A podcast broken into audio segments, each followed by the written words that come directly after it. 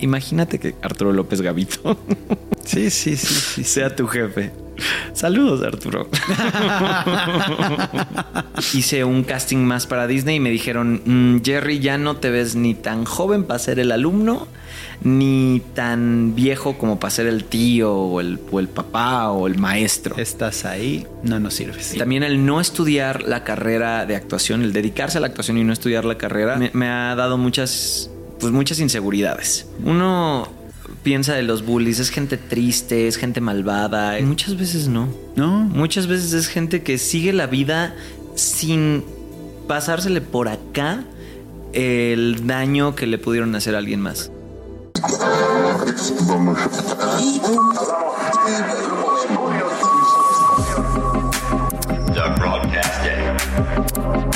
Mi mejor error. Bienvenidos al podcast. ¿cómo vas? Bien, bien, estoy bien, estoy contento. eh, estoy haciendo, como siempre me ha gustado, un poco de todo. Pero también eso me hace cuestionarme si es momento de enfocarme en una sola cosa. Ah, pero señores y señores, Jerry Velázquez. Eh, y es un, un placer tenerte. Eh, estaba leyendo tu trayectoria. Güey, has hecho todo. Y está espectacular. Y aparte tienes como 18. ¿Cuántos años tienes? 16. 16, ¿no? Sí. Sí, perdón, perdón, se me fue. Pero, pero sí está muy cañón cómo has dado vida a personajes espectaculares. Eh, has, has hecho reír a millones de personas.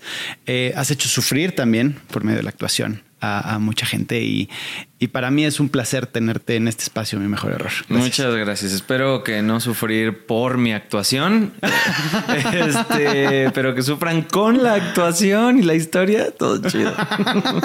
Bueno, de cualquier forma es un sentimiento, ¿no? Es generar Sí. una emoción. Entonces, Sí, sí, sí, no sí, importa sí. cómo sea.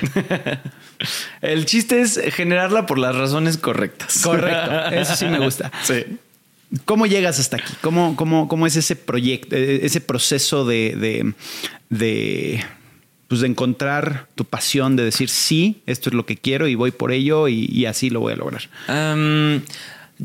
Yo creo que empezó por la música. Ok. Empezó por mi amor a, a cantar y porque un día mi hermana hizo en su escuela de ballet un festival del fantasma de la ópera.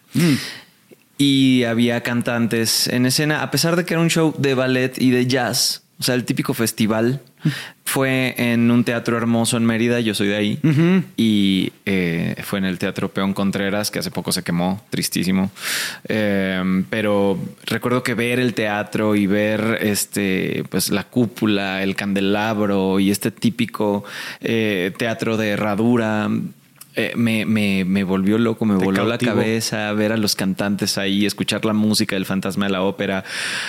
Creó una pasión en mí por, pues, por el teatro y por lo que no entendía en ese momento, que era el musical.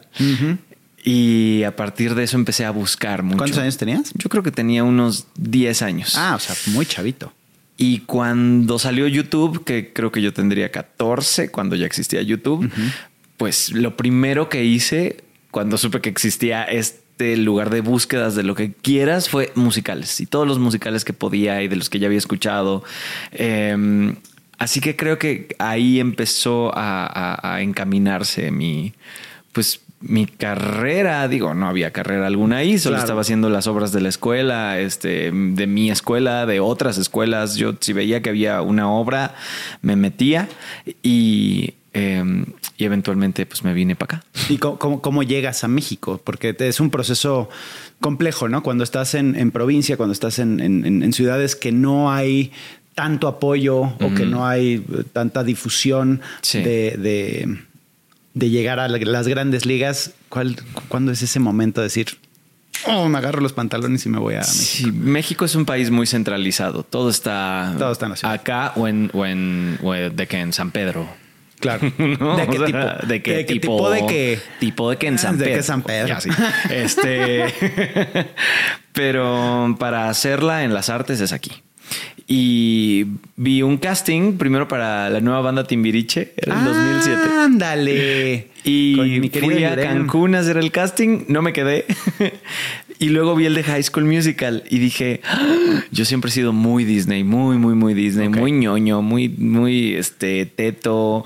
Pero ¿por qué? Al contrario, es muy la ilusión te, te inspira. Sí. ¿no? El- Ah, de- lo- de- la fantasía. Yo supongo que tiene que ver con el musical también. Al final todas las películas de Disney noventeras eran musicales. Yo crecí y todos los de todos los millennials crecimos viendo musicales. Aunque digan me cagan los musicales. Ah, seguro viste Aladdin, seguro viste La Sirenita, seguro te quejaste porque te cambiaron a tu personaje. Ah, Entonces, come on. O sea, sí, Acéptalo. sí te gustan los musicales. Em, pero a mí me, me tocaron de una manera muy especial. Y em, cuando vi este casting, dije. Recuerdo verlo en la tele, recuerdo dónde estaba sentado, en qué restaurante, comiendo qué. estaba comiendo unos tacos árabes en un restaurante que se llamaba El Talibán y en la tele que daba hacia el... Bueno, la calle estaba atrás, vi el comercial y dije, me voy, eso es. De ahí soy. Eso es. Y sentí... Qué cabrón, ¿no? Esas, esas, eh, esas llamadas de, de, de ¡pum! Sí. Es ahí. Sí, sí, sí. Si no hubiera estado ahí, hubieras llegado cinco minutos más tarde, no Sí. está esa llamada, ¿no? Sí, capaz que no me enteraba del casting, capaz que... Total que lo vi y después de que mis papás deliberaran si Podías. había lana para ir o no, Uf, em, hicieron un esfuerzo, me dejaron venir y ya ¿Solo? me quedé. Sí, me vine solito. O sea, ¿Y había... ahí cuántos años tenías? Ahí tenía 17. Ah, ok. Ok, ok. Entonces, y fue así de. tu- tu- Sí, así sí, como sí. la del chavo, ¿no? Con su. Sí, un palito con su- bolsa. Atrás sí.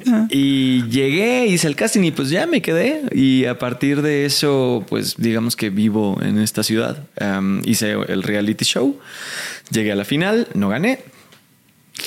Eh, A ver, ¿por qué? Porque ganó otro chavo. A ver, no, no, no, no, no. Vamos adentro. ¿Por qué no gané? Ajá. Ah, yo creo que... ¿Ya están dados esos programas? No, no, no. ¿No? no, sí, no, no. sí fue de veras. Sí, porque los tres veníamos cada quien de nuestro pueblo, los tres veníamos sin haber hecho nada profesional antes, eh, entonces no, más bien creo que Cristóbal, que es quien ganó, tenía... eh, era más grande que nosotros, él tenía 24, yo tenía 17. Ok. Entonces, pues eran pues siete Para high school ya añitos. como que estaba un poco huevo, ¿no? Pero 24 es como lo normal. O sea, hacer gente de prepa en tus 20 es muy común.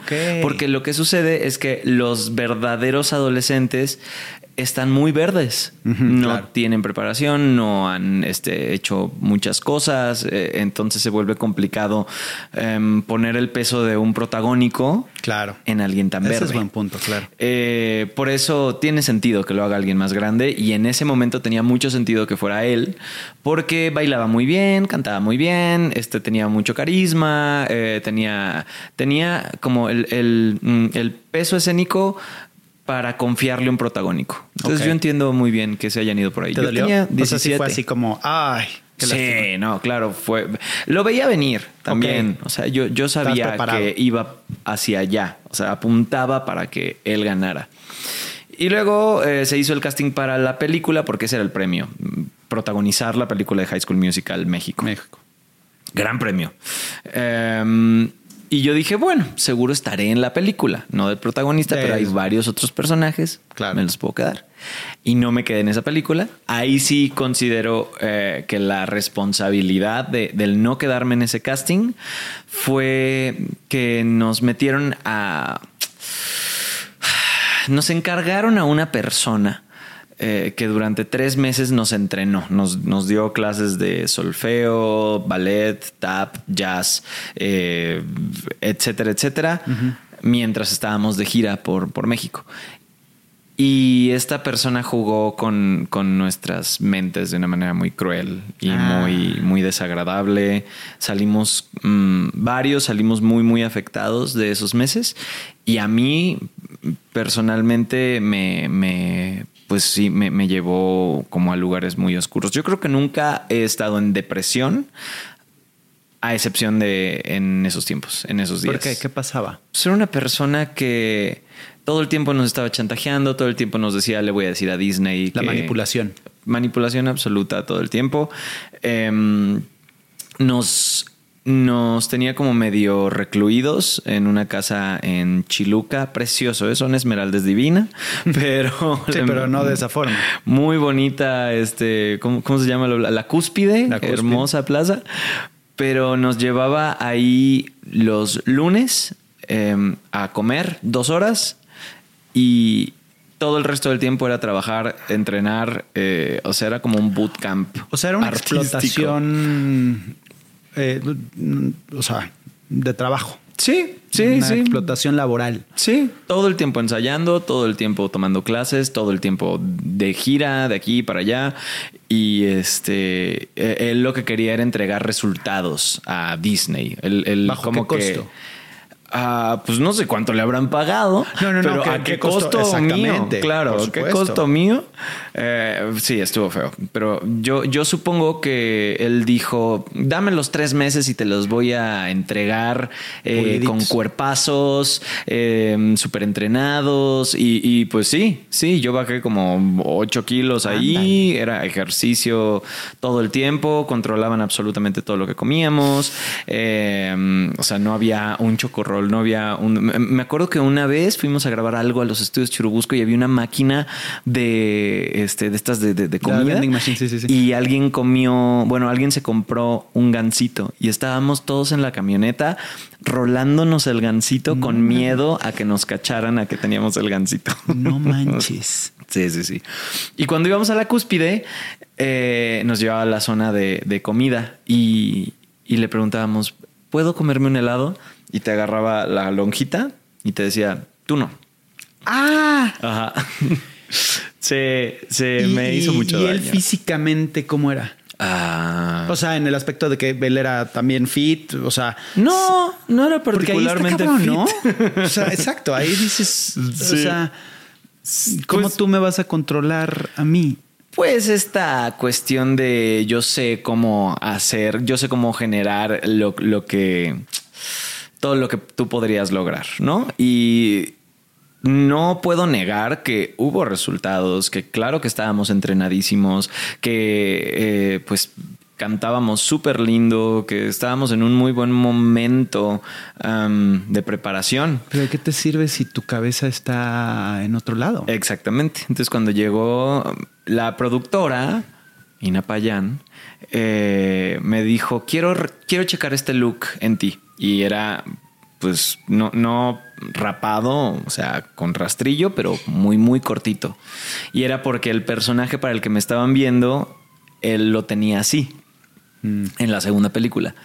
Y yo me acuerdo que entré en una cuestión de inseguridad y, y de, de- de- de- Me puse a llorar cuando me dijo, te voy a cortar el pelo así. Me, me- me afectó profundamente y yo estoy seguro que el momento en el que llega la productora y te dice, te voy a cortar el pelo y el actor se pone a llorar, dices, no, Ya se acabó. ¿Qué, qué voy a hacer con este niño? Por Pero bueno, no sabían todo lo que había atrás, porque no, no es que ese momento haya sido Claro. el que lloraste porque te cortaron el pelo, sino porque te estaban, te estaban desvistiendo completamente. ¿no? Y al Ya- final- ya, ya habían hecho un proceso psico, psi- o sea, un psicoanálisis muy fuerte en tu cabeza Sí.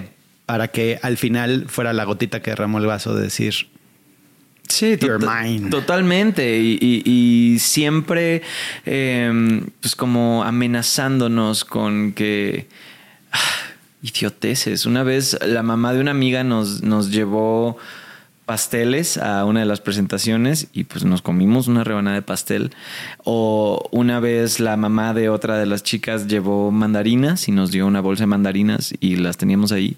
Y esta persona nos hizo una presentación de PowerPoint de todas las faltas que habíamos tenido, en las cuales mencionaba las mandarinas, mencionaba el pastel y todo con amenazas de decirle a Disney y de que pues eso peligraba, hacía que estuviera en peligro nuestra, este, pues el estar en la película, porque es, esa era la cuestión. Estos tres meses fueron antes del casting para la película de High School Musical. ¿hasta qué punto es, es suficiente? Qué risa estar hablando de esto. Eh, Eh, ¿Qué, qué risa y no, porque digo, tú lo pones en la actuación, pero, pero es una realidad que pasa allá afuera todos los días en todos los ámbitos de trabajo, ¿no? ¿Qué tanto te pones en- tú en esa posición para lograr un sueño? ¿Vale la pena? Ah, definitivamente hay sacrificios que se tienen que hacer, pero ser víctima de del abuso de alguien más por sus deseos de escalar, ahí es donde pues, es una es una mierda, pero pero es algo que cuando te encuentras en estas situaciones de abuso, pues es muy complicado salir. ¿Cómo sales de eso? Pues salí porque no me quedó de otra, porque me- no me quedé en la, No te quedaste en película, la película. Y entonces ahí acaba este proceso de preparación para el casting y para la película. Eh, todos se van a Argentina. Además éramos 10 y de los 10, a pesar de que de esos 10, 6 éramos los finalistas, yo no me quedé en la película. O sea, yo cuando terminó el reality dije, por supuesto que voy a estar en la película. Claro. La gente me quiere, el programa me quiere, Disney me quiere, estoy hasta el final. Eh, voy a estar En algún punto, pero voy a estar, ¿no? Sí. Vendiendo palomitas, lo que sea, pero voy a estar. en él. y eso sí fue durísimo. Y creo que eso fue lo que, híjole, ya estoy llegando al, al título del programa, pero eso fue lo que definió mi vida. Definitivamente. El no quedarme en algo que deseé durante tanto tiempo, porque fueron cuatro meses de reality show eh, en los que llegué hasta la final y tres meses de este proceso de locos, de, de- de preparación y de manipulación. Eh, siete meses queriendo algo, siete meses deseando estar en un proyecto. Eso no existe. Eso, o- o- uno cuando hace casting para algo, te avisan, haces un casting, eh, haces tu callback y no te quedaste. Y ya, se acabó. Y le dedicaste tres días de tu vida. Fin. Se acabó. Pero yo aquí le dediqué siete meses cada día de mi vida a la idea de estar en esta película, a la idea de estar en el primer, eh, la primera ficción mexicana de Disney, de quien siempre había sido súper fan. Entonces, ah, me, me- me dolió muchísimo, pero también encendió un fuego en mí de cómo que no. ¿Cómo chingados no voy a estar en esto? Y, y ahí vino un, un- pues como un drive, un, un motor en mí que, que considero que no, no se ha apagado y que sigue empujando para que las cosas Que eso está espectacular, porque muchas veces la gente se va al lado oscuro, ¿no? Y entonces te lleva a la depresión y te lleva a todos estos lugares eh, eh, que son muy difíciles de salir. Sí. Pero a ti te, te, te- te catapultó hacia un- una carrera espectacular. Pero de ahí te vas de, de, mm, de High School Musical, la película, que no te quedas, sí te quedas en el musical, sí te quedas en la obra de teatro. O sea, hicimos una gira de... ¿Fue de- durante esos siete meses? No, fue después. Después. Sí, porque primero hicimos una gira difícil, con el ¿no? reality. Sí, Regresar a, a- a lo que te. ¡Ay! Sí, pero fu- fue incómodo porque recuerdo que hice también la gira de, de- de la película, o sea, como el tour de, de prensa de la película, los estrenos de la película, yo estaba ahí y era rarísimo. ¿Por era qué como, estás cuando oh. no eres? ¿Estás? Me acuerdo que me dieron hasta un reconocimiento por el, el disco. Por no estar. El disco de oro de la película y el reconocimiento. Y yo así de, "Güey, esto, yo no estuve en esto, yo no. Ándale. Era muy raro. Eh, pero al mismo tiempo, yo ya iba a venir a la Ciudad de México a estudiar en el TEC de Monterrey. Claro, antes de irme al reality, yo me había ganado una beca para estudiar en el TEC de Monterrey. En Monterrey. Ah, o sea, muy inteligente el chamaco. Ah, claro, listillo, listillo. Listillo él. Eh, y cuando no me quedé en la película, dije, bueno, vamos a ver si puedo pasar mi beca para estudiar en México. Me dijeron, en él, no funciona así. ¿Qué ibas a estudiar? Eh, comunicación, lo que cualquier artista frustrado. Disculpen si ustedes, si ustedes estudian estudiaron comunicación. Eh, y eh, me dijeron, no, tienes que aplicar para otra beca. Y vine a México y me gané esa otra beca. Era por eh, como mérito artístico. Y recuerdo ver el campus y enamorarme del campus y en medio del, de- del tour decir, está increíble, pero no, esto no es, esto no es. Y en eso me llama eh, Arturo López Gavito, que era nuestro jefe de Disney. Imagínate que Arturo López Gavito Sí, sí, sí, sí. sea tu jefe. Saludos, Arturo. Em, eh, él era el director de marketing de Disney. Lo fue durante mucho tiempo y era duro, era muy, Muy. muy duro. Ese personaje que ven en la tele no es un personaje. Eso es todo lo que les voy a decir. Exacto. Eh, y, y- y- y- y me llama y me dice que, pues, que me querían de regreso para la gira de la película. Y dije, bueno, por supuesto que sí, qué emoción. Recuerdo que me explotó el corazón de alegría, pero al mismo tiempo pensaba, no estoy en la película. ¿Qué voy a hacer en ese... O sea, no le agarraste odio, no, no, resentimiento. No, no, para nada. O sea, regresé. También fue di- di- difícil reincorporarme a mis compañeros porque se fueron seis meses y vivieron cosas ahí. y- Claro. Y, obviamente. pues, Eras el nuevo. Ajá, era el nuevo otra vez. A pesar de llevar siete meses juntos viviendo lo más difícil de nuestras vidas, ellos gozaron como el premio, vivieron el premio Claro. cinco meses. Y, y me costó integrarme y me acuerdo que este, todos se fueron a vivir a una casa y les dije, ¿puedo vivir con ustedes? Y me dijeron, no. Hijos de la... Ya se los reclamé. Ya eh, hace poco nos reunimos, justo antes de la pandemia, en el 2020, enero del 2020, hicimos una reunión y este nos dijimos, porque es como si fuéramos hermanos. Totalmente. O sea, eh, Aparte, nadie, nadie vive lo que ustedes vivieron. Nadie. O sea, Sí. no, no hay forma. La gente se lo podrá imaginar y incluso los familiares, los amigos, la, gente, la gente más cercana a ti no vive lo que tú viviste. no, Más no. que ustedes. Y por eso se siente como si nos hubiera parido el medio al mismo tiempo. Claro, sí, sí, sí. Y ahí ya, ahí ya les reclamé, ahí ya, ya me Nada más a ti pidieron te mandaron a la incubadora. ya sé, chale.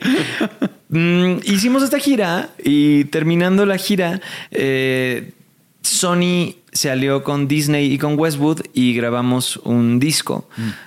Como justo acababa de salir RBD, de, se acaban de despedir, pues. ok. Y ahí vieron una oportunidad y éramos tal cual, tres y tres. eh, chavos, chavos. Yo creo que los chavos ya no dicen chavos. No, yo sí digo chavos. Sí, es más, pero digo chavos hasta los de es- 40 años. Eh, esa es la prueba. Sí, sí, exacto, exacto. No, ta madre, gracias. Precisamente. Ya, ya valí más. Así muy sutil fue el pum. No, estás viejo, cabrón.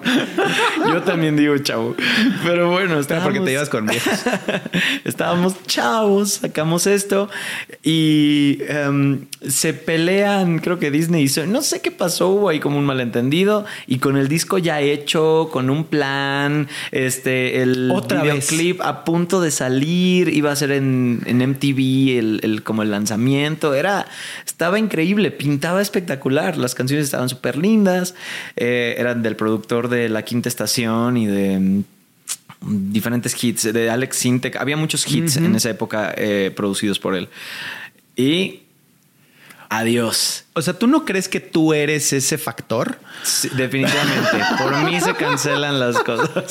O sea, bueno, se te cancelan a ti porque los demás sí. No, ahí se nos canceló parejo. Madres. Se nos, o sea, em, el proyecto, pues sí, se O cancela. sea, segunda vez. Y aparte con Disney. Y tú Sí. sigues con Disney. Sí, sí, sí. Sigues con Disney. Y me acuerdo que nos decían, pero tranquilos, viene algo más, viene algo más. Y yo dije, ¿será una serie? Capaz que es una serie porque Disney acaba de hacer algo en, es- este, en, en Argentina. Y em, como los tres meses de que cancelan el, el- el grupo, eh, sale el casting para esta serie que se llama Cuando toca la campana. Hice el casting, me quedé. Fuimos, primero lo hicimos. ¿Es el Save by este the Bell? hotel. No, no tiene nada que ver. No, no, no. El casting ¿Qué fue. tal el ruco? Ups. El casting fue aquí en el hotel de al lado. eh, y nos llevaron un callback en Argentina. Y ya me quedé y grabamos dos temporadas en Brasil. Wow. Entonces estuvo interesante porque íbamos y veníamos mucho de, de Argentina. O sea, grabábamos los promos en Argentina, los videoclips en Argentina. eh, íbamos al Zapping Zone, que era como el programa de El Disney programa, Channel. Por supuesto. Y em, de esa serie les gustó mucho mi personaje, empezaron a hacer Violeta, eh, que fue un exitazo mundial para Disney Channel, fue, fue una locura lo que logró Violeta, y hicieron un crossover de mi personaje a Violeta. Entonces, ese mismo personaje cuando toca la campana apareció en 30 episodios de Violeta. ¡Wow! Y este. Y de ahí vino otra cuestión que considero que cambió mi vida.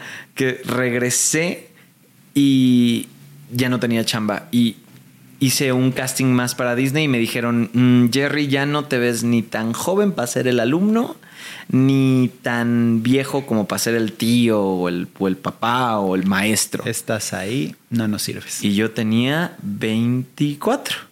La edad del protagonista, del, del güey que protagonizó que sí High School podía. Musical. y yo así de. "Ah, Chale, me, me dolió mucho. El ese- Botox, luego, luego, cremas. Luego, luego, inmediatamente. Y ahí dije, pues qué, pues qué hago.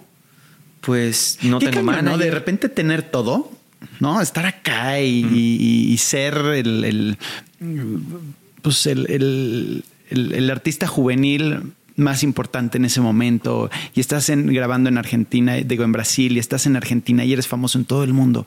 Y de repente Creo que ayudó a que todo lo que había hecho nunca había sido un éxito rotundo. High School Musical, la selección, eh, empezó en el canal 13 ok. contra Timbiriche, contra la nueva banda Timbiriche. Fue tan devastadora eh, la, la nueva banda Sí, la, la competencia que nos pasaron el, al sábado al canal 7. O sea, del Ah. domingo en la noche Prime. en el 13 al sábado O a sea, las fue así, 6 guau, guau, guau, guau, guau, en el guau. 7. Así es. Ok. Entonces desde ahí fue como, mm, bueno. Luego eh, la película no me quedó, chale. Luego el grupo eh, no se No hace. Oh. Luego cuando toca la campana lo vio también muy poquita gente. Entonces fue como, ah. Violeta fue tal vez em, un momento en el que sí dije, ok. Entré a algo muy, muy importante. Fui a Europa de viaje y me, me paraban en la calle. Y ahí sí dije, wow.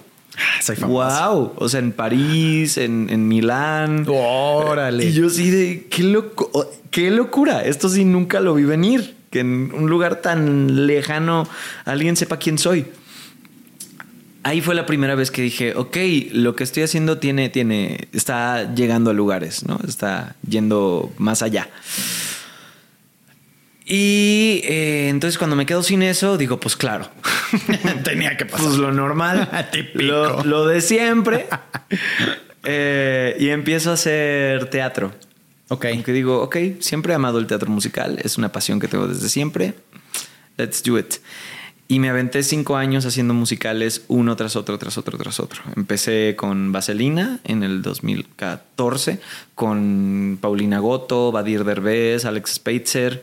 Y yo estaba ahí en el ensamble, este, de fondo, bailando. Y luego hicieron otra temporada donde yo era Memo ahora eh, y estaba muy curiosamente en el mismo salón con Irán Castillo, con este Alex Ibarra, Radamés de Jesús. O sea, Radamés de Jesús y yo, saludos Radamés, estábamos en el, en el mismo año de la prepa.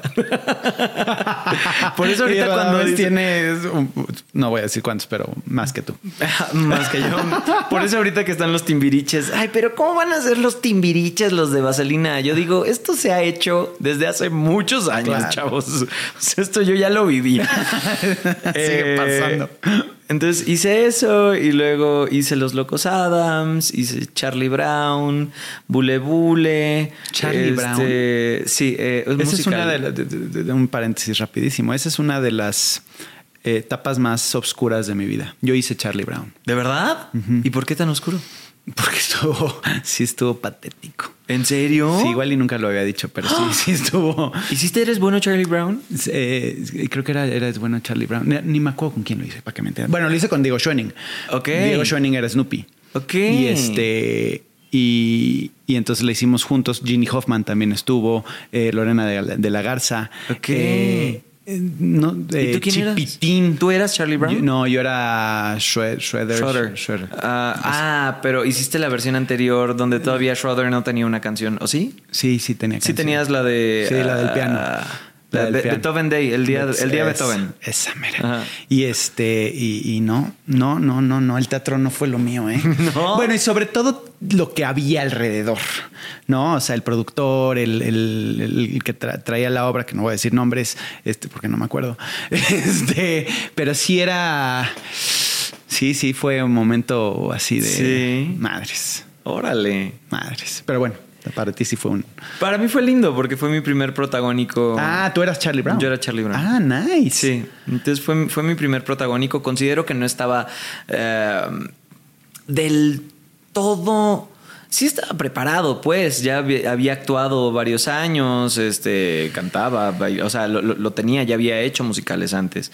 Pero, pero me, me criticaron mucho.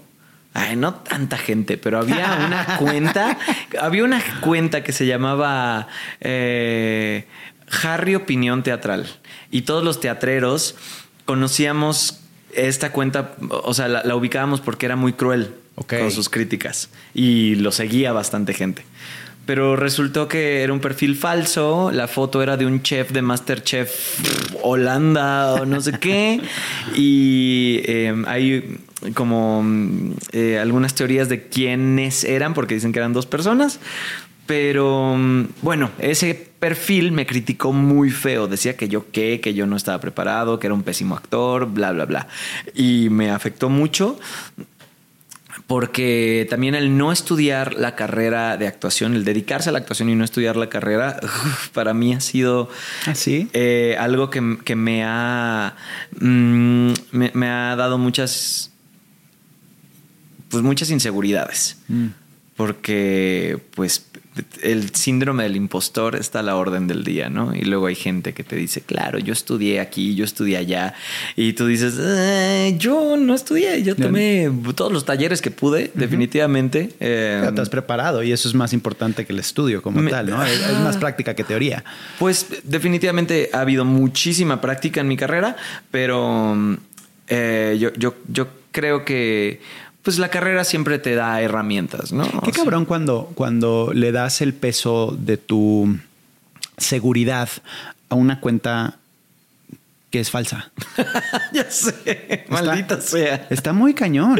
Sí. Porque así somos todos. Sí. O sea, en lo general nos pueden aplaudir 10 mil personas, pero si una te dice, "Mm, se te ve el pelo medio mal.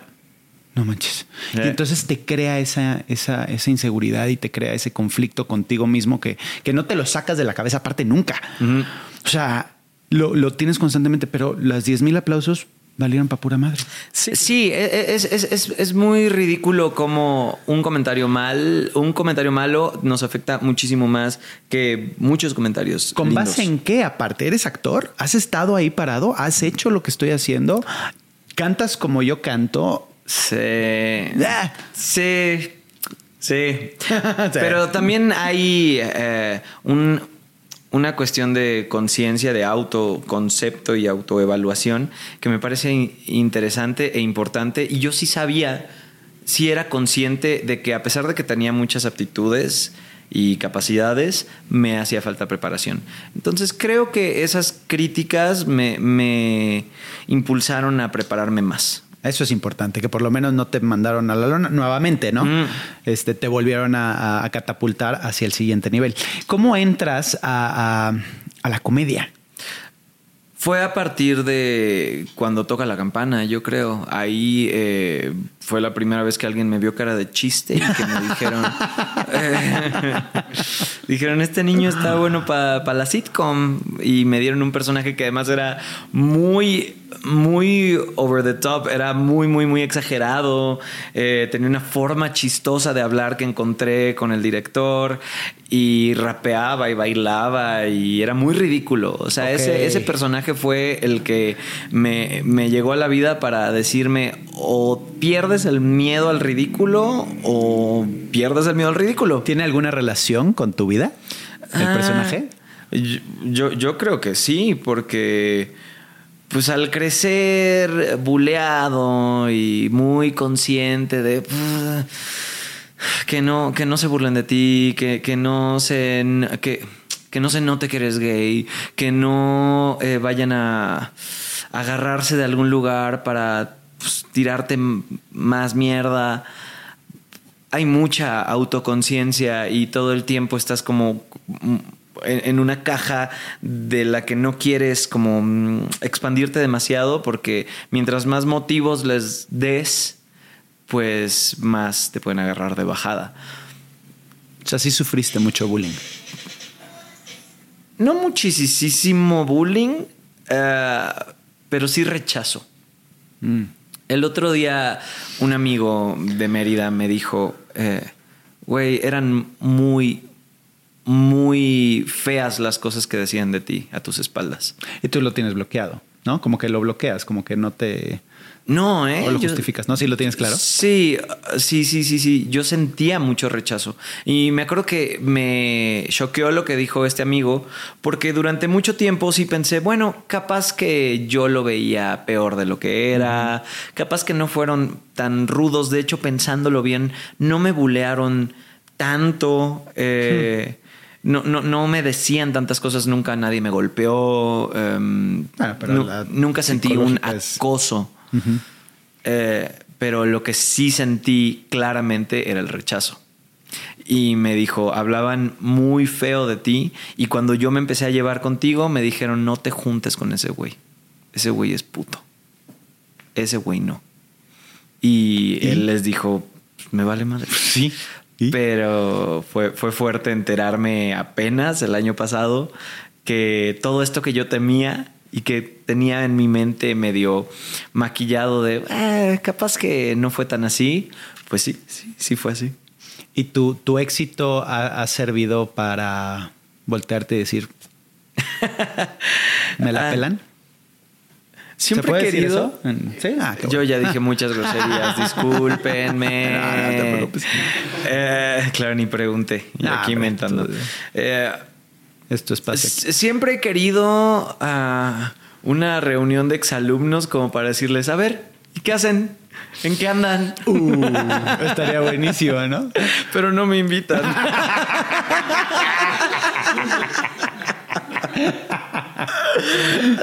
Por favor, háblenle. Por favor, háblenle ayer. Invítenme a la reunión. No, no, no quieres estar ahí porque te voy a decir, tú, tú has, tú, tú has evolucionado, tú, has, tú has crecido y esa gente se queda en el mismo lugar porque necesita eh, el, el- el- el- el- el maltrato, el bullear, el, para satisfacer sus, sus inseguridades. También sabes que creo que es todavía más fuerte.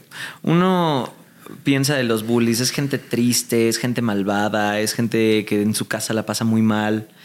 Y muchas veces no. No. Muchas veces es gente que sigue la vida sin pasársele por acá el daño que le pudieron hacer a alguien más. Ahora, yo he buleado, ¿eh? O sea, sí, sí tengo que confesar, porque vivimos en una sociedad buleadora. Sí. ¿No? O sea, el ay, pinche gordo, el ay, pinche alto, el, el este.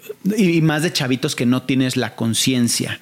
¿No? Ahorita yo con mi grupo, puta, nos la pasamos echándonos, pero, pero es desde un lugar del amor, ¿no? Pero sí llega el punto donde dices, ya te estás pasando. Ya, ya no está divertido porque igual y si estás tocando llagas llagas profundas que igual y no te lo hacen ver porque el otro se ríe. Pero a final de cuentas, sí está, o sea, sí tienes que ser muy consciente porque puedes crear un problema muy severo. Sí, y mucha gente jamás hace consciente. Hay, hay personas que enfrentan a sus bullies mucho tiempo después y la respuesta de los bullies siempre es, perdóname, no me di cuenta, no sabía, no tenía idea de que te podía afectar de esta manera. Hay mucha, mucha, mucha inconsciencia. Entonces, tal vez esa es la razón por la que no quiero ir, porque voy a llegar y ellos de, ¿qué? ¿Cómo? Yo Claro que no, hombre. Ay, no. Yo siempre te he querido. Sí, sí, sí. es más, lo que has logrado es increíble. Te sigo en redes. Ah, pues mi hermana el otro día me dijo, me encontré a... Sí, no, Miguel. no, fulanito de tal. Y me dice, eh, oye, vi a este güey y me dijo, dile a tu hermano que lo quiero mucho, que eh, lo admiro muchísimo, que su carrera, que no sé qué, que me encanta lo que hace. Y yo así de, ¿Qué? ese güey dijo es, ese güey, ese era de los más ojetes. Él lo dijo. wow. Eh, pero no sé, ha- hay como esta cosa resentida de, de que alguien te hizo daño en su momento, pero también lo pienso y ya fue. Ya fue. Sí, claro. Ya no necesito que nadie me pida perdón. No necesito, pues, como cerrar. eh, o sea, más bien ese ciclo ya cerró hace mucho y yo considero que ya sanó y que con quien soy ahora y lo que sé de mí y lo que amo de mí, eh, no necesito, no necesito más. Haces mucho doblaje. Sí. Y, y voy, voy a un punto, es- o sea, de, de eso, ¿no? De, de la- del, del impostor, de cambiar la voz para ser alguien más. ¿Cuál ha sido la voz más difícil que, que te ha tocado hacer?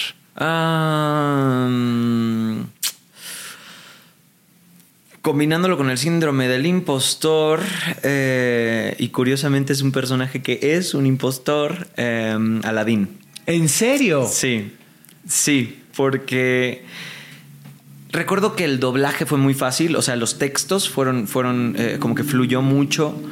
El director me hizo sentir muy en confianza y, y fluía muy bien y mi voz es muy parecida a la del actor original, entonces era, era muy, muy Pero hablas normal. Sí. O sea, Sí, no, sí, sí. No, es, no, no estás imponiendo una voz distinta. No, no, era como muy, muy, muy, muy mi voz. Ok. Pero a la hora de cantar, a pesar de que yo soy cantante, este actor no es cantante. Mm. Entonces había que hacer lo que él estaba haciendo. Había que. eh, El doblaje, por lo general, es eh, hacer el match perfecto y que lo que se escucha en inglés lo escuchemos en español. No hay que pensar en lo voy a mejorar, no hay que pensar en. O sea, es haz lo mismo, lo que hizo esta persona, pero conviértelo al español Ok. muchos actores eh, y directores sí se toman la libertad de decir esto está súper plano, poquito". vamos a ponerle aquí un poquito más. Eh, y vocalmente fue, fue complicado porque había que machar algo bastante más plano de este actor y me estaba costando mucho, mucho. Mm. E incluso mandaron como la primera versión de lo que había grabado y respondió el director gringo de Disney. Eh, suena muy perfecto, muy polished, esa fue la palabra, como muy, muy Sí, sí, sí, sí, sí. Muy, Sí. muy bien. Sí, suena muy bien. Tiene que sonar eh, más a. Él le ponía más a rata callejera, que es lo que es Aladdin, ¿no? Una rata callejera. Y. ¿Y tú, ¿y cómo le hago? Pues no, no sé hacer eso. Ah, No sé desafinar. Eh, entonces, eh, recuerdo que fue como un trabajo ahí con la directora que, que me costó y yo pensaba, es que, ¿por qué, ¿por qué no estoy logrando esto? ¿Por qué no estoy poniendo la voz ahí donde, el- donde la quiere? Y también la directora eh, acababa de pasar como un tema en, en Disney con el doblaje de otra película en la que habían cambiado a la protagonista Mm. acababa de suceder. Entonces la directora tenía mucho miedo de que pasara lo mismo. Y fue muy, muy dura conmigo en, en ese, pues en esa grabación. Y yo siento que me ahorcó un poco. O sea, Co- Como si la hubieras cantado. ¿Se puede? como la primera vez que la grabé. Ah, les canto. A ver, por favor, si se puede. Por ejemplo, la grabación es Yo te quiero enseñar este mundo espléndido. Así está. Ok. Yo hubiera cantado Yo te quiero enseñar este mundo espléndido. Ven princesa y deja tu corazón soñar. Un poquito más libre, un poquito con más Claro. movimiento. Y gracias. No sé si la quiero ver. Considero que, que de repente está un poco como muy, muy emulando lo que hizo el actor original. Ajá. Y me hubiera encantado tener un poco más de libertad. Pero entiendo que lo que la directora estaba buscando era, no quiero que te cambien. quiero que lo hagas tú. Así tú es eres mi gallo, tú eres la persona. Ya pasó la vez pasada. Vamos a copiarlo. Vamos a hacer lo que hizo este güey. ¿Hiciste obra de teatro de Aladdin también? No. No, nada No, más no, no. el doblaje. Porque ahí sí te pudiste haber, eh, ¿no? En- una obra de teatro igual y puedes exponerlo un ah, poco más. Sí, mucho más. Claro. Hice el casting, pero llegué a los penúltimos filtros y Oye, tengo dos, he tenido dos invitados aquí que no han llegado a ser Aladdin. ¿Qui- ¿Quién será el, quién será el Aladdin real? Ah, se llama Rodney Ingram. Él lo había hecho en Broadway. Ah, ok. Este, Porque también- Luja estuvo aquí con nosotros también. Sí, sí, y, sí. también y entonces el cuate decía, es que no me quedé. Yo soy Aladdin, ¿no? El cuate, yo me veo como Aladdin. Y pasa lo máximo. Este, pero sí. Ahora, retomando un poco, digo, eh, hem- hemos, a través de tu historia, hemos visto, eh, pues si bien no, no errores hechos por ti, han sido setbacks o han sido eh, pues momentos difíciles que te han llevado a hacer lo que hoy eres. Pero si pudieras decir cuál ha sido tu peor error o tu peor fracaso. Porque eh, sí, estuviste siete meses eh, trabajando en algo, pero eso no, no era tu responsabilidad. El, el quedarte o no quedarte. Tú hiciste Sí. lo mejor que tú pudiste haber hecho y bueno, pues alguien más dio el dedazo. Pero, pero cuando tú tienes esa responsabilidad, cuando tú sabes que, que- que ese fracaso, que ese, ese error es tuyo, ¿cuál, cuál sería? Para mí mi peor error fue eh, después de hacer Violeta, no conseguir un buen manager inmediatamente. Ok. Lo que hice fue ponerme a trabajar. Eh, venía de hacer series con Disney que si bien no habían sido las más exitosas en su momento, pues estaban ahí y yo era una de las pocas caras mexicanas de Disney Channel. Era uno de los únicos cinco actores mexicanos de Disney. Era importante, era, era un logro que me enorgullecía mucho y que se podía vender muy fácilmente. Se podía vender tanto para prensa como en entrevistas, como... No tenías a Yanko, no carajo. tenía- no tenía a Yanko. eh, como management, había, había forma de moverme. Estaba muy joven, actuaba, cantaba, bailaba, tenía muchas, mu- muchas cualidades que me podían posicionar en un lugar, eh, pues, pues más allá de donde había llegado. Y me ganó el tengo que trabajar, Mm. tengo que tener dinero, tengo que pagar la renta, tengo que hacer. Me ganó El esa día a día. ansiedad. Sí. Sí, bueno, que también, qué cruel, ¿no? Decir me ganó el tener que trabajar, me ganó el necesitar dinero. Exacto. Me ganó la mala costumbre de comer tres veces al día. Eh, eh, pero creo que debí amarrarme. O sea, sí, sí debí aguantar vara y decir, mira, unos meses que tal vez no haya chamba, no mucha, pero sigues teniendo el doblaje porque el doblaje siempre estuvo ahí.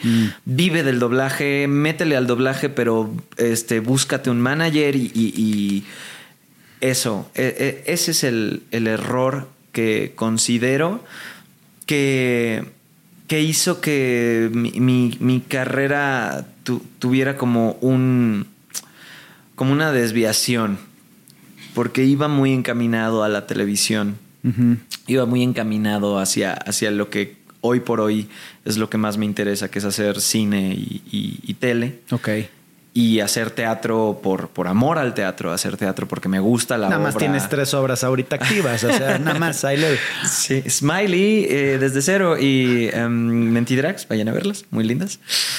Pero sí, me, me hizo como tomar esta desviación y fui ensamble en Anita la huerfanita, que gracias Claudio Carrera por la oportunidad, gracias por el trabajo, pero yo no sé qué chingados hacía ahí.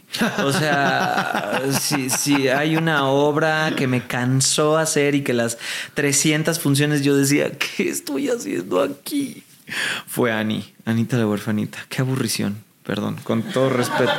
Con todo respeto. Váyanla a ver. Ah, ya, dejó de estar en el. eh, creo que lo hicimos en el 2015. Ahora, todo Qué esto es una cuestión per- eh, de, chamba. Y en cuestión personal, digo, porque tienes que ser un actor y profesional, bla, bla. Y, y- y cuando vas caminando, pues lo personal es muy importante. Sí. ¿Cuáles son esos errores en- a nivel personal? Mm, eh, pues, es que es fuerte cuando ni siquiera es un error tal cual. Bueno, es que todos nuestros errores vienen de algún lugar, ¿no? Son, vienen del pasado y, y, probablemente si nos volviéramos a encontrar en esa circunstancia eh, retrocediendo en el tiempo y tienes las dos opciones, harías lo mismo porque hacia allá te llevaba la situación en ese momento. Creo que guardarme durante tanto tiempo el ser gay Ok. es algo que afectó mi personalidad. ¿Cómo, cómo es ese proceso de darte cuenta, aceptarte y después expresarlo? Creo que eh, puede y no ser un error, probablemente. No, no, no, no, no. Igual es un error guardártelo. Sí, eh, p- porque mucha gente en la época te decía no lo digas. O sea, sería un error que lo digas. Sería algo que afectaría tu carrera. Porque sí, el 2007 era muy distinto a lo que estamos viviendo ahora. Em, primero uno lo, lo acepta, lo asume y entonces le vas diciendo a tu gente y de repente cuando ya toda tu gente sabe dices, Ay, pues ¿para qué le tengo que decir a nadie más?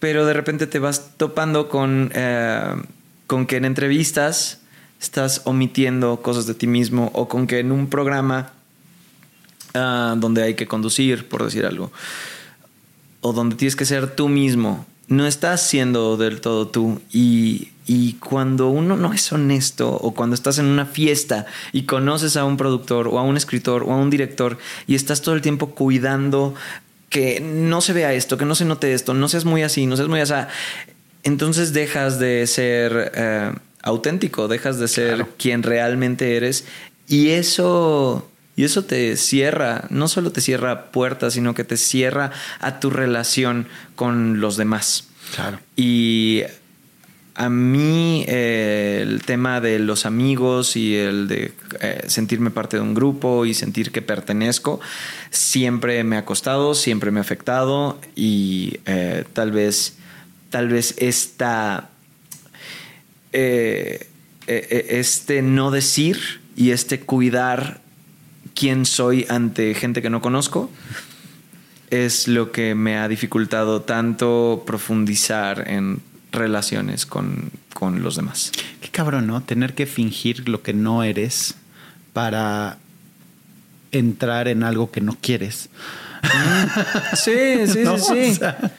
Que- que- o- bueno, a veces te pasa que quieres ser más como el otro, entonces intentas, Muchísimo. intentas eh, como camuflarte, pero la gente lee eso, la gente se da cuenta cuando alguien no está siendo transparente y hay, hay una desconexión que no te permite, pues no, no te permite crear una conexión con la Sí, persona. aparte, siempre crees que el jardín del vecino es más verde que el tuyo. Ujú. Siempre. Sí. Y, y no te das cuenta lo que ha pasado por estar en ese lugar. Entonces, eh, la comparativa y, y- y el, y el- el tratar de vivir vidas similares o que nos merecemos lo mismo o que vivimos cosas eh, iguales, no es cierto. Todos somos únicos, todos somos individuales, todos somos independientes, sí, en un, en, en un todo, por supuesto. Eh, pero si yo soy sincero conmigo mismo y soy mi versión mejor, mi mejor versión, puedo darte lo mejor hacia ti. Incluso como actor, Claro. mientras más auténtico eres, más tendrás un factor que va a hacer que el director de casting diga, oye, esta persona tiene algo. Tal vez no es el prota, tal vez no es el villano, tal vez no es, no tiene em, las características estereotípicas de ciertos personajes, pero puede aportarle esta cosa única que tiene al protagónico o al villano o al amigo o lo que sea. Entonces, creo que la autenticidad eh, es, es importante y no necesariamente en, ay, a ver, ¿qué cosa de mí es súper diferente? No, no, no, No. es, no es eh, eh, si realmente eres totalmente distinto a los demás, simplemente ser quien eres y ya. Luego por eso hay gente que es que son súper patanes o que son muy descarados en cuanto a, a lo mamones que son. y te caen bien. Aparte. Te caen bien. Y dices, ¿por qué? Y es porque les vale madres. Sí, porque sí, son quienes son. Son quienes son. Y eso conecta. ¿Cuáles son los miedos más grandes de Jerry hoy? Yo creo que eh, estar pasando por una racha. O sea que mi miedo más grande es que lo que estoy viviendo ahora sea una racha que se va a acabar. Y Pero se va a siempre son rachas. Pues o sea, sí. sé, sé justo. Porque siempre son rachas. Y pueden ser buenas o malas. Y todo pasa. Pero hay un punto de la carrera en la que uno logra mantenerse y ya estar. No es cierto. Sí. No. Sí. No estoy de acuerdo. Hay gente que está. Luis Gerardo Méndez está. Desde hace muchos años. Y está Sí. ahí y, y Y, es tiene un, un, lugar. y tiene un lugar. Pero siempre va a estar en evolución. Diego Luna. Pero tienen que estar haciendo cosas. Sí, totalmente. O sea, Tienen no que me. estar saliendo de su. O sea, yo tengo una, un- una parte en, en- escribí un libro y es expande la zona de confort. No es salirte de la zona de confort, sino expanderla, expandirla. ¿Por qué? Porque te tienes que volver cómodo con lo nuevo que estás haciendo. ¿no? Entonces, por ejemplo, eh, tesituras diferentes. Eh, cuando te ponen en un eh, eh, en un papel y entonces te sientes incómodo, pero lo practicas y lo haces y lo haces hasta que ya te sientes cómodo. Entonces ya expandiste tu zona de confort, entonces ya es parte de ti Sí. eso. Y estas personas que mencionas, por supuesto, y son unos chingones y trabajan todos los días por serlo, Sí, pero sí, no están sentados en sus laureles. Ah, no, sentarme en mi laurel jamás. Más bien, no, eso nunca, eso nunca, me, me es imposible. Claro. Soy, hoy me preguntaste cómo estás y mi respuesta fue, tranquilo, estoy, estoy en tres obras. O sea, para nada soy alguien que tenga una personalidad eh, que, que- que se quede en su casa a esperar a que las cosas sucedan. Todo lo contrario, Claro. siempre estoy pensando que sigue. Si no viene de afuera, ¿cómo lo genero yo? Claro. Ahorita empecé un podcast hace un par de meses. Este. em, tengo un corto en el que estoy trabajando, tengo este también una obra de teatro que quiero producir. Hay, como mucho, mucho que, que quiero hacer. Pero el miedo sería. El miedo sería que ni, ni intentándolo ni haciéndome yo responsable de todo lo que tenga que hacer funcione. Porque veo gente a la que le pasa. O sea, veo gente que por más que intentan y están y luchan, eh, no, no, no logran tener el lugar que ellos quisieran tener. Pero igual están en el lugar equivocado. Y, y- y están, y son tercos y son necios. Hay, hay un dicho que dice mi mamá que es, unos nacen con estrella y otros nacen estrellados. y creo que tú eres una de las personas que ha nacido con estrella, que te ha costado y que la has chingado y que le has echado todos los kilos del mundo por estar donde estás y te has preparado. Pero también existe esa parte de la suerte. Sí, ¿no? Que te ha puesto en el momento y en los lugares correctos para llegar a donde hoy estás y que bueno, te faltan muchos Sí. éxitos más. Creo que hay una combinación de la suerte de eh, crecer en un entorno donde el arte de cierta forma está alrededor de ti, de traerlo también ya en las venas. Mi papá cantaba hermoso, mi mamá toda la vida bailó, tocaba el piano, entonces ya está en mí. Eh, y el privilegio de sí poder ir a hacer un casting, ¿no? Habrá habido mucha gente que no pudo viajar a la Ciudad de México a hacer un casting. El privilegio de tener la piel blanquita para que este, seas más elegible que otros, porque eso es una realidad en nuestro país. Eh, mm, entonces, sí. Luego somos muy injustos con el tema de el que no lo logra es porque no le chinga. Hay gente que le chinga mucho y que por razones eh, ajenas a ellos no, Claro. no lo consiguen. Pero, pero pues ahí va el mundo evolucionando poco a poco y cada vez se van abriendo espacios y, y también por eso me fue importante salir del closet. Claro. Creo que es importante que, que, que se sepa que hay actores gays y que podemos interpretar todo tipo de personajes y que no tendría que ser una razón para no darle trabajo a una persona, porque es, es absurdo. Nadie, ningún no puedes actor discriminar a nada, ¿no? Ni, a la mujer, ni al gay, ni, a- ni al...